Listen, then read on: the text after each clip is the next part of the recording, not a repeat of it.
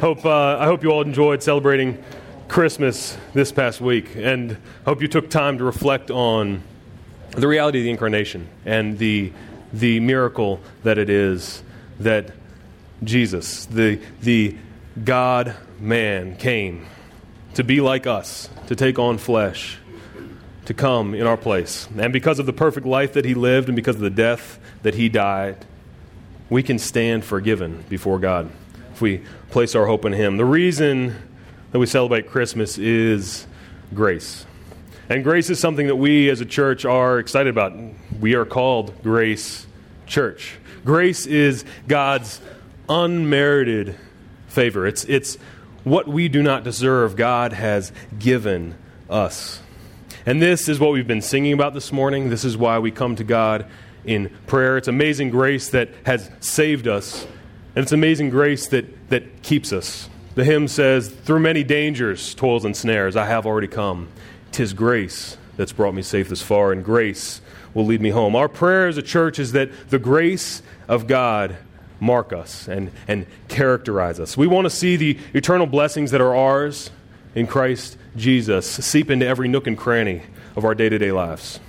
We want to make much of Him because of all that He has done. We offer our lives and worship to Him. And when we've received this amazing grace, when we have been the recipients of God's undeserved favor, we want to tell others about it. This is a grace that calls us to go and to be on mission because we want to see more and more and more people come to know this God who has miraculously saved us by his grace. We, are, we serve a God who brings dead things to life. We were once dead in our sins, but have now been made alive together with Christ by grace. We have been saved. Pastor Scotty Smith says this The more the gospel takes hold in our churches, the more we will, we will be outward facing in mission not inward facing in fear. Let me repeat that. The more the gospel takes hold in our churches, the more we will be outward facing in mission, not inward facing in fear. Grace comes to us in order that it might flow through us. But the problem for us is it can be a whole lot easier to be inward facing in fear. It's a whole lot easier to make for ourselves a, a, cultural island separate from the world around us where everyone thinks like we think. This is what happened to the disciples after Jesus was crucified. He was crucified, and they locked themselves in a room alone on, a, on their cultural island. They took themselves out of the world in fear. Biblical, biblical Christianity is more and more strange to the cultural culture around us. I know for me, it can be a whole lot easier to gather together with a small group of Christians. It can be a whole lot easier for me when I used to be in, the, uh, in sales to go have lunch by myself or with another Christian friend than it was to sit around with my coworkers and talk about the latest news or, or the latest sitcom or whatever it was. We like to, it can be easy to like to live in this, in this Christian bubble, only interacting with Christians, working with Christians. And we can fear what happens when we step outside that bubble. We can fear the questions that might come. Will they talk about homosexuality? Or will they talk about marriage? Or will they be an atheist? Or for me, will they find out I'm a pastor? It's like these fears that we have, they can be debilitating to us as we are to be outward facing in mission, but really we stay inward facing in fear. We can fear will we be called a bigot or seen as behind the times because we believe these words still speak to us today. Maybe you can relate to these, these questions and, and fears. Maybe it's far easier for you to be inward facing in fear rather than outward facing in mission. But that's not what grace calls us to. That's not what grace, how it works itself out in our lives. That's not what it looks like to abide in Christ, to be identified with Him. We are Christ's ambassadors his emissaries, his representatives. And an emissary is someone who is inextricably linked to the sender. It's like Paul sitting here with his Redskins jersey. He's representing the Redskins. We are Christ's ambassadors, and it goes so much deeper and it's more significant than a jersey that you might put on. But we represent Christ as Christians. As Christians, our identity is wholly wrapped up in Jesus. And whether or not the questions and fears that I raised are, are real or figurative for you, Jesus tells us if we follow him, if we hope in him, we are going to face opposition. We're going to face hostility. We are going to be strange in this world. We're going to live as aliens and exiles. In our passage today, we're going to be looking at John 15, verse 17, through the beginning of chapter 16. Our passage today looks to prepare us for this hostility. It teaches us how to be ready for opposition. In this extended, of, extended section of John, known as the Farewell Discourse, Jesus is preparing his disciples for his departure, his faithful disciples for his departure. These are his, his parting words. This is his final address.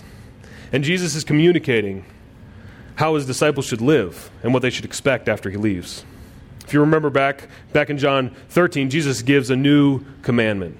Just as I have loved you, you also are to love one another. This love is a, a marking off love, it's a distinguishing factor, distinguishing characteristic for the Christian community. And then in John 14, Jesus tasks his disciples with continuing in his work. Jesus says this Truly, truly, I say to you, whoever believes in me will also do the works that I do. And greater, work than, greater works than these will he do. And Jesus promises a helper, a comforter, an advocate, the Holy Spirit that will be with his people and bring peace. Jesus says, Let not your hearts be troubled. And then two weeks ago, in the previous sermon of our series in John, Jesus used the analogy of a vine and its branches to signify the relationship of Jesus with his community of disciples. Abide in me. And if you remember, Larry laid out for us that a true disciple is one who abides in Jesus the same way he abides in his Father. And how does Jesus abide? Jesus abides by keeping the Father's commandments and resting in his love. And that's what we're called to as well. And from here, Jesus transitions to remind his disciples and us that this path of abiding it's not an easy one. Jesus prepares his own for the hostility they are going to face. And Jesus wants his faithful disciples to be prepared for what's to come, for what is to come. The road ahead will be fraught with difficulty and challenges and even death. But Jesus shows that this opposition should not be reason to fear or to give up or to no longer trust God. Rather, Jesus shows that hostility to our mission should lead to confidence in our mission. The opposition the disciples face, the opposition and hostility that we may face or have faced, should give us reason for hope. It should strengthen us and give us confidence. The hostility we face should not lead to us being inward facing in fear, but outward facing in mission. So let's now turn to John chapter 15 and see just why the world's hostility should be a source of confidence for us today. John chapter 15, beginning in verse 17. This is the word of God. These things I command you, so that you will love one another. If the world hates you, know that it has hated me before it hated you. If you were of the world, the world would love you as its own. But because you are not of the world, but I chose you out of the world, therefore the world hates you. Remember the word that I said to you A servant is not greater than his master. If they persecuted me, they will also persecute you. If they kept my word, they will also keep yours. But all these things they will do to you on account of my name, because they do not know him who sent me. If I had not come and spoken to them, they would not have been guilty of sin. But now they have no excuse for their sin. Whoever hates me hates my Father also. If I had not done among them the works that no one else did, they would not be guilty of sin. But now they have seen and hated both me and my Father. But the word that is written in their law must be fulfilled. They hated me without a cause. But when the Helper comes, whom I will send to you from the Father, the Spirit of truth, who proceeds from the Father, he will bear witness about me. And you also will bear witness, because you have been with me from the beginning. I have said these things to you to keep you from falling away. They will put you out of the synagogues. Indeed, the hour is coming when whoever kills you will think he is offering service to God. And they will do these things because they have not known the Father nor me. But I have said these things to you, that when their hour comes, you may remember that I told them to you. This is the word of God. Thanks be to God. The hatred and hostility of the world is not reason for us to fear today, or to fall away, or to give up. Rather, it gives us reason for confidence, for hope, for trust in God. The big idea that we'll be getting after this morning is hostility to our mission should lead to confidence in our mission. Hostility to our mission should lead to confidence in our mission. And that mission is to extend grace to all people, to tell all people of the saving work of Jesus Christ. The hatred of the world should serve to embolden and strengthen our faith. Hostility to our mission is not evidence that your best life now is not working anymore. Hostility to our mission shows that your best life is for all eternity. This passage lays out three characteristics of hostility we face. And we can use these characteristics as something of a litmus test for our own fidelity to the mission God has given us as His chosen people. So we're going to look at three characteristics of hostility. Number one, the hostility we face is about a person, it's about Jesus Christ. We'll be looking at that first paragraph, verses 17 through 25. Jesus, after calling his disciples to abide in him, obey him, and bear fruit for him, says in verse 17, These things I command you, so that you will love one another. This verse is, is transitional. It looks back at all that Jesus has commanded abide, remain, obey, bear fruit, and calls true disciples to love one another. Remember back in 1335, Jesus says this By this, all people will know that you are my disciples if you have love for one another. Love in the Christian community is a marking off love. Love sets us apart from the world. It's a characterizing love, a dividing love. And Jesus contrasts this love that we have in the Christian community, this love of one another, with the hatred of the world. The life that we as Christians are called to is not frictionless. It rubs up against that which the world loves.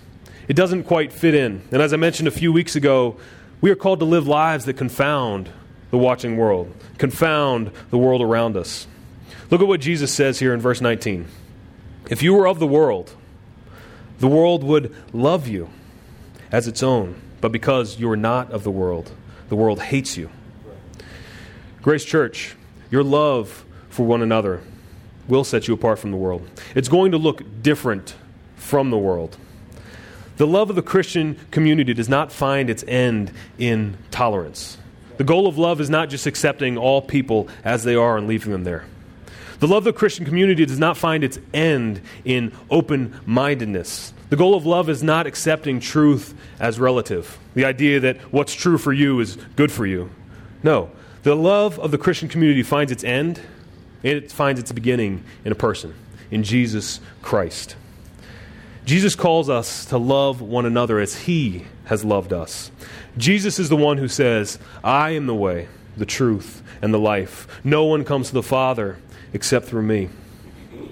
And in this first paragraph, Jesus unpacks the reason for the hatred, hostility, opposition, and persecution. It's because of him. Jesus says there in verse 18 If the world hates you, know that it has hated me before it hated you. And then again in verse 21, he says, All these things they will do to you on account of my name. The world despises who Jesus is. And, church, because it's about him, understand that this battle is a battle that goes beyond the flesh and blood. When John talks about the world, we need to understand what he's talking about. The world is that which is under the control of the evil one, the devil. The world is under the control of, of the devil. When a group of Jews are challenging who Jesus is, back in John 8, let's actually turn there real quick. Just flip back a few pages to John 8. Look what Jesus says in verse 43. Why do you not understand what I say? It is because you cannot bear to hear my word. You are of your father, the devil, and your will is to do your father's desires. He was a murderer from the beginning and does not stand in the truth, because there is no truth in him. When he lies, he speaks out of his own character, for he is a liar and the father of lies. In his letter to the Ephesians, Paul writes that all of fallen mankind walks following the course of this world, following the prince of the power of the air, the spirit that is now at work in the sons of disobedience. And then later in Ephesians 6, verses 11 and 12, Paul calls Christians to put on the whole armor of God, that you may be able to stand against the schemes of the devil. For we do not wrestle against flesh and blood, but against the rulers, against the authorities, against the cosmic powers over this present darkness, against the spiritual forces of evil in the heavenly places. The world is under the control of the evil one. But there is a battle raging, and we know that Jesus, Jesus is the seed of the woman that crushes the serpent's head. We know how this battle goes on. We know who will ultimately win this battle because we know and we hope in Jesus, our Lord, the Christ. The hymn Martin Luther wrote in 1529 The Prince of Darkness Grim, we tremble not for him. His rage we can endure, for lo, his doom is sure. One little word shall fell him. And he goes on to say, That word above all earthly powers, no thanks to them abideth. The Spirit and the gifts our eyes through him, through him who with us sideth. We stand with Jesus. Christ came into the world and has spoken to this world, as verse 22 says. Jesus has made it clear who he is and who sent him, the Father. Yet the world despises him. And Jesus tells his disciples that this is going to be the case for them as well. And the same is true for us today.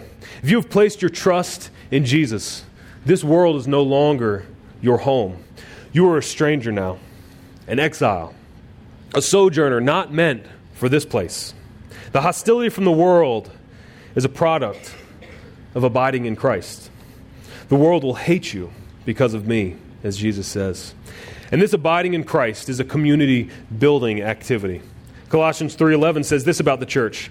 Here in the church. There is not Greek and Jew, circumcised and uncircumcised, barbarian, Scythian, slave, free, but Christ is all and in all.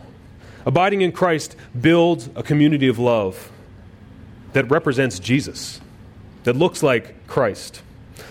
Russell Moore says this In the church, the powers that be see a pilot project of the kingdom of God, which is plowing alongside their own empire that's because when they see the church, they don't see a society, they see one new man. They see the vine of God and the branches joined to him, bearing much fruit. Today, they hear in the songs and sermons of the church an ancient promise of a human ruler who will crush their reptilian skulls. He is our hope. The hostility we face is about a person, Jesus Christ. And when we are hated, mocked, belittled because of Jesus, we don't need to shrink back in fear. Hostility to our mission should lead to confidence in our mission because our hope is in this snake crusher. Our hope isn't in what we do, it's in what he has done and will do. He has walked this path before us, as we sang earlier. He has walked this path before us, and he is walking with us still. We can have confidence when we face hostility in the name of Jesus because it's about him, not about us. The hostility proves whose we are. This is Jesus' reminder as he's heading out of the world. But what about when Jesus departs? That's number two. Number two, the hostility we face continues because of the testimony of the Spirit and the Word. The hostility we face continues because of the testimony of the Spirit and the Word. Jesus has told his disciples that the world will hate them on his own account. And throughout the farewell discourse, Jesus is making clear that he is going to leave them, he is going to depart. How will this hostility persist after he departs? When Jesus answers this question here in verses 26 and 27, first, in verse 26, Jesus highlights the role of the Spirit. He will send from the Father the Spirit of truth. But look again how Jesus refers to the Spirit of truth at the beginning of this verse 26. When the Helper comes. Helper doesn't fully encompass all that this word means. In other translations, the word used is comforter or counselor, and oftentimes you'll see advocate. When the helper or comfort or comforter or advocate comes, he will bear witness about me. While the world is under the rule of the father of lies, we have a helper, an advocate, and he is for us, and he bears witness about Jesus. As Jesus departs from this world, he leaves with us the Spirit of truth who testifies about Jesus. But that's not all. Look second at verse 27. And you will also bear witness because you have been with me from the beginning. Here, Jesus is speaking directly to his disciples, those who have seen him and ministered with him and been taught by him. These are the very ones, John being primary among them, who write the words that we have here in our New Testament. They bear witness about Christ through their word. In John 20, 31, the theme verse of our series through the Gospel of John, John writes this. He writes so that you might believe that Jesus is the Christ, the Son of God. John writes to bear witness about Christ. He writes to fulfill what Jesus says in verse 27 here. And this word still speaks to us today. His word still speaks and still bears witness to him. These disciples' words still ring out today, 2,000 years later. John, Peter, Matthew, they still speak. Jesus leaves us his word, his unchanging, always true, trustworthy word to testify about him, to remind us of him, to tell us just who he is. And it's on account of these spirit and word that we will face hostility because they both, the Spirit and the Word, they point to Jesus. They are about Jesus. These are the primary and first witnesses to Christ. But now the church bears witness about Christ. Generation after generation, century after century, through the Spirit and the testimony of the apostles, the church now bears witness about Jesus Christ. He gives us, the church, these rails Spirit and Word, who bear witness about Him, to keep us faithful, to help us, and to guide us. But we have a danger of falling off these rails. We have a danger of becoming confident in what we do, in our own thinking, and fail to rely on God's Word. And what this means is that not all hostility we face is good hostility. Hostility is not de facto a badge of honor. It's only a badge of honor if it points to Christ, if it's about Christ, not about us. Not all hostility should be confidence inducing. Let me show you what I mean. Back in the 50s and 60s, many Baptist and Methodist and Presbyterian churches in the southern United States faced growing cultural opposition. These were churches that held to the sufficiency of Scripture. They believed that God's word was right and was true and was all that they needed. And they preached a gospel of repentance and faith. These were churches that seemed good in the face of hostility. And they could have pointed to this opposition they faced as proof of their faithfulness. They could have looked at John 15 as validation that this hatred comes because of their faithfulness to carry out the mission. But they would have been dead wrong. The reason these churches faced hostility is because these churches, just 50 or 60 years ago in our own country, they weren't rooted in Jesus. The hostility they faced wasn't rooted in Jesus. The hostility wasn't because they bore witness in spirit and truth to Christ. No, the hostility they faced was because they held to an unbiblical category of segregation. Listen to what some of these churches said back in this time. In 1954, the First Presbyterian Church of Jackson, Mississippi made this statement this church declares that segregation of the races is not discrimination and declares that this church shall, with goodwill toward all men, maintain traditional policy and practice of distinct separation of the races. Then in, in 1963, also in Jackson, Mississippi, a prominent Methodist church released this statement 1963. The practice of the separation of the races in Galloway Memorial Methodist Church is a time honored tradition. We earnestly hope that the perpetuation of that tradition will never be impaired. It's sickening. This is sickening. In the midst of cultural hostility, in the midst of perceived faithfulness, These churches could not have been more wrong in what they thought of as faithfulness. They were being persecuted for. The stance these Bible believing churches took was reprehensible, both culturally, but far more important, it was reprehensible biblically. So, how do we today protect ourselves from this kind of error? How do we protect ourselves from being blind like we can see they were very clearly blind? When the church is increasingly maligned by the culture around us, and it's pressed to be more tolerant and more forgiving. What is it about the hostility that we face that should give us confidence that we are on the right track? The answer is that it is critical that we know God's Word, which testifies to Jesus. We must be creatures of the Word. We must be defined by who God reveals Himself to be here. We must study it and know it and let our thinking be shaped by it. And I want to highlight just two simple ways in the coming year that we as a church can, can seek to protect ourselves, that we can stay between these rails. First, this is the last Sunday before the new year. And people like to make resolutions. You don't have to make resolutions. But what you do need to do is read God's Word and have a plan to read God's Word.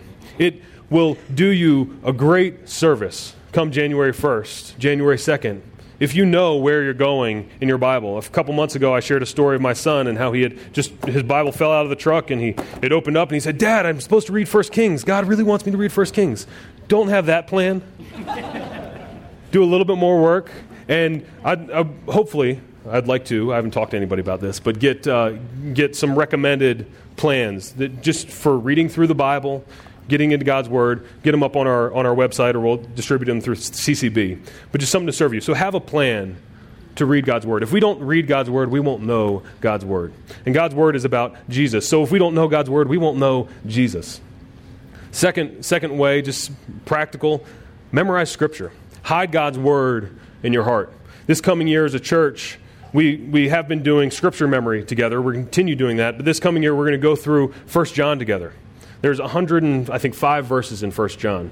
It's about 2 verses a week. So we can memorize a whole book of the Bible together over the course of the year. And it's a way for us to hide God's word in our heart, to treasure up all that he says, to know God's word, to protect us. If we live here, if we live lives marked by scripture, then our lives will be rooted in Jesus. And the hostility met by faithful Christians in the world that are creatures of the word it's not about them, it's about, it's about Him. And Jesus gives us the helper, the Spirit of truth, and His Word to testify about Him. This is the testimony that we must stake our lives on. We live here. Then, when hostility comes, we should face it with unshakable confidence. So, the hostility we face is about Jesus Christ. The hostility we face is because of the testimony of the Spirit and Word. And third, the hostility we face should point us back to Jesus. This is the beginning of chapter 16, verses 1 through 4. Jesus says in verse 1 I've said all these things to you to keep you from falling away. The road ahead for the disciples is not going to be easy. The inevitability of the opposition and hostility and persecution is real. All that they face can lead them to want to fall away, to want to give up, to want to throw in the towel. Jesus then goes into describing what they will face and the reason they will face it. In verse 2, he describes the what. They will put you out of the synagogues. Indeed, the hour is coming when whoever kills you will think he's offering service to God. Let's not take this lightly. The future prospects for the disciples entailed religious scorn and persecution that could lead to death. The synagogue was the religious center for the Jews. It was where God's people, the Israelites, would go to hear God's word, the law, and the prophets. But followers of Jesus, they were going to be thrown out of these places, just like Jesus had been. They were to be outsiders, exiles, and strangers. But more than that, the hour was coming when they would be killed because people thought they were offering service to God.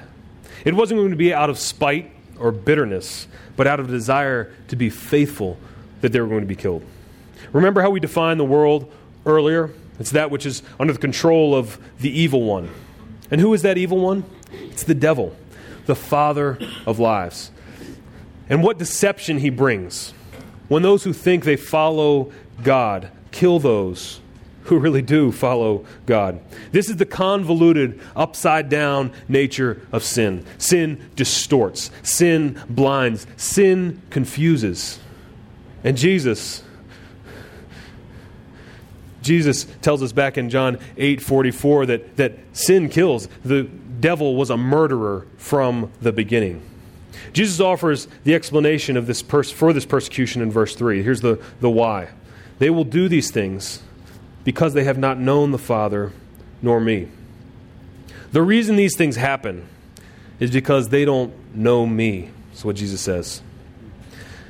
Think about that. This, this factor is one that can change. They kill because they don't know the one true God, but they can know the one true God. Because the Spirit and the Word and the church, they testify about Jesus. In some sense, this points us back to our mission to call all men to know God, to see God, to trust God, and obey God. Amidst the opposition and hostility we face as Christians, we can't forget the hope that there is in a God who brings dead things to life. We must know that our enemy, our enemy is not those people we come up against that might call us bigots or that might persecute us or might be hostile towards us. No, our enemy is the devil himself. Our enemy is the prince of the power of the air, the spirit that is now at work in the sons of disobedience, among whom we all once lived, carrying out the desires of the flesh. Russell Moore says this The people who disagree with us aren't part of some conspiracy as though they were cartoon supervillains villains plotting in a lair. They are, like all of us, seeing a way that, seeking a way that seems right to them. We ought to love those who see us as bigots.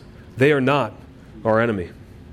Our enemy is the father of lies. Our enemy is Satan, the accuser of the brothers. He is the one who deceives and distorts God's good order. He is the one who convinces that earthly pleasure is all that's worth living for.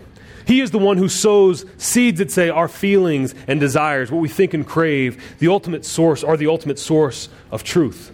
He is the one who leads people to always eat and never be satisfied. He is the one who brings people to kill in the name of God. Our enemy is this ancient serpent. Our enemy is the devil himself, not those he preys upon. The people of this world, those who do not know the Father, who do not know the Son, who have not received the Spirit, they will be hostile to us because we are different. They will be hostile to us because we are different. We have been chosen by God. As Jesus says back in verse 19, we have been chosen by God out of the world. You did not choose me, Jesus says back in verse 16. You did not choose me, but I chose you and appointed you that you should go and bear fruit, that you should abide. Were it not for God's gracious choosing of you, you would be of the world, under the rule of the prince of darkness. And perhaps that's you today. Perhaps you are still dead in your sins. But I have good news for us today. Because God, God being rich in mercy, because of the great love with which He loved us, even when we were dead, even when we were dead in our trespasses and sins, He made us alive together with Christ. By grace, by grace, you have been saved. The simple explanation for the hope we have today as Christians in the face of hostility is grace. Grace, this unmerited favor, this undeserved blessing. Grace enables us to abide, to remain in the love of God, to live in a community characterized by His love. Because in Him, in Christ, we've received every spiritual blessing in the heavenly places. In Him, H.B. Charles, a pastor in Jacksonville, says this If you are in Christ, you are richly, completely, and eternally blessed. If you are in Christ, you're not looking for a blessing, waiting for a blessing, hoping for a blessing. You are already blessed. It has nothing to do with what the doctor reports, it has nothing to do with how other people treat you. It has nothing to do with how much you have in the bank. If you were in Christ, you are already blessed. And how did it get this way? Grace grace. This world, this world may offer you temporary peace. Because if you were of the world, the world would love you as its own. Sin can offer you temporary satisfaction. But in Christ, oh, in Christ, we have grace eternal to keep us from falling away. We have grace in Christ that will not ever disappoint, it will not ever fail. Regardless of what may come in this world, we know what awaits us in eternity. Let's stake our lives on that. And whatever we face, Christ, Christ is all. And his words here at the beginning of verse 4 I have said these things to you, that when their hour comes, you may remember that I told them to you. Jesus wants his true disciples, he wants us to be prepared for what is to come as we abide in him. He wants, he wants us to know that what we come against, when we come up against, will serve to point back to him. He wants us, when we come up to hostility in his name, that we remember his words. We remember the grace that he has shown us. So hostility should point you back to his grace. Hostility to our mission, it leads to confidence in our mission. When we are in Christ, when we abide in him and bear great fruit for him, hostility, it will come. Opposition will come. And you'll face awkward moments at times. You may face pointed questions. You may even face ridicule. And you may even face death. But because of who Jesus is, because of who Jesus is, because of what he's said and what he's done, we can have confidence in the midst of this opposition, in the face of hostility. As Christians, people may call you crazy for the biblical stance you may take on sexual morality, or on gender issues, or on the words you don't say, or on the things you don't watch. But if the world calls you crazy for these things, they don't even know the half of it. because as Christians, as Christians, we stake our lives on the birth of a baby born in a little town 2,000 years ago. We place our hope in a man who lived and died on a cross 2,000 years ago. We place our trust, though, in a man who didn't stay dead. We place our trust in a man whose bones are not lying in some grave in the Middle East. No, we place our trust in the living God. And He is coming again. He is still alive and He reigns over all. He rules over all. And He is our hope. So if somebody calls you crazy for what you don't watch, tell them who Jesus is. Tell them you are waiting for the coming of a warrior king who's riding on a white horse to judge the living and the dead. That's who we hope in. We hope in Jesus. Because when He is Lord of your life, this world may hate you, darkness may come, but take heart because He, He has overcome the world. So, in closing, I just want to highlight two points of application. Here are two ways we can answer the question what do I do with this text? What I do this week with this text? Number one, pray for those who are persecuted. Persecution is real in this world, and the Bible teaches that the church, the church is the body of Christ. And when one part of the body suffers, the whole body suffers. Christianity is the most persecuted religion in the world.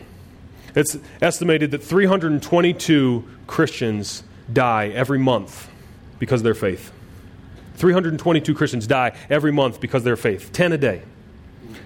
There's, uh, I think, 214 churches are destroyed every month because of what they stand for. Let us get on our knees for those who suffer in the name of Jesus.